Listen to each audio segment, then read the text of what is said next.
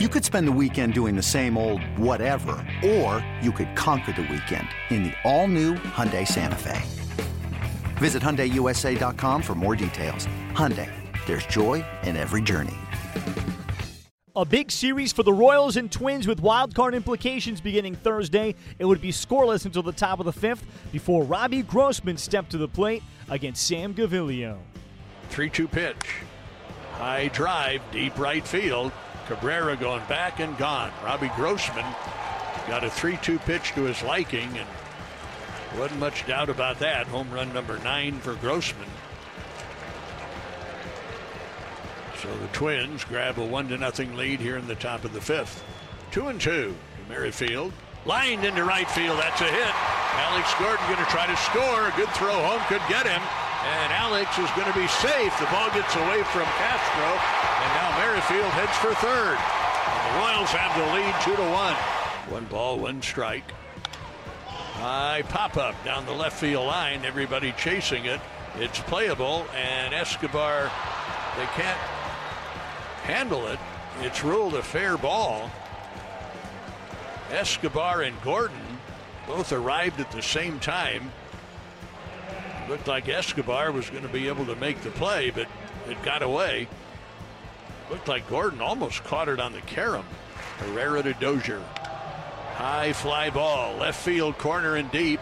Alex into the corner, and he's able to catch it, but that's going to tie the game. Runner to third dives in safely. And Grossman at first ends up at second. Pitch to Polanco. Ground ball up the middle. Base hit center field. One run is in. And another man will score.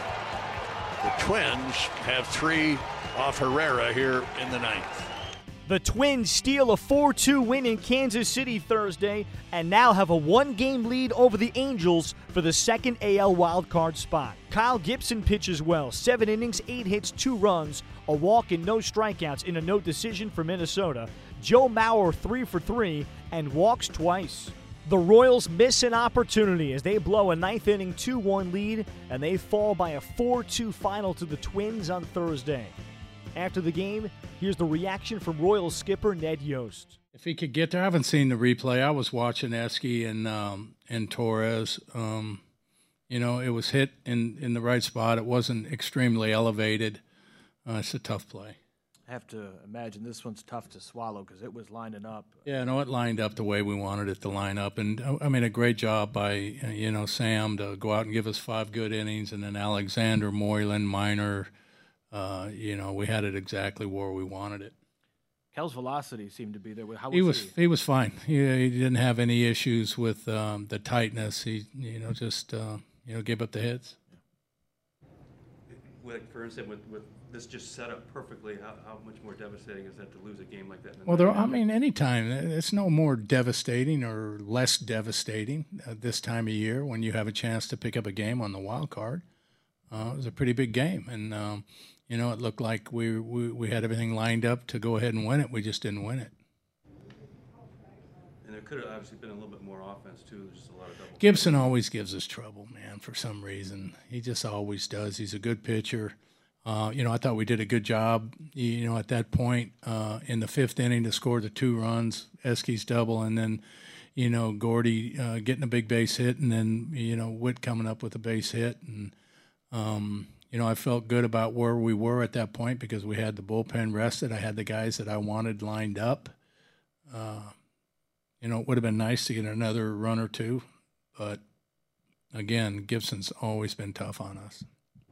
And then you, you, you said you didn't see the replay, but off the bat, sometimes you have an instinct if, if a ball is going to be caught or not. Off the bat, did you think that was going to be caught, or did, did I thought it was going to be a tough play. You know, it was. Uh, it was down that spot down there in the kind of that no man's land down there where it's tough for the third baseman. It's a long run for the shortstop and a long run for the left fielder. In game two of the series Friday, Ervin Santana starts for Minnesota against Ian Kennedy of the Royals.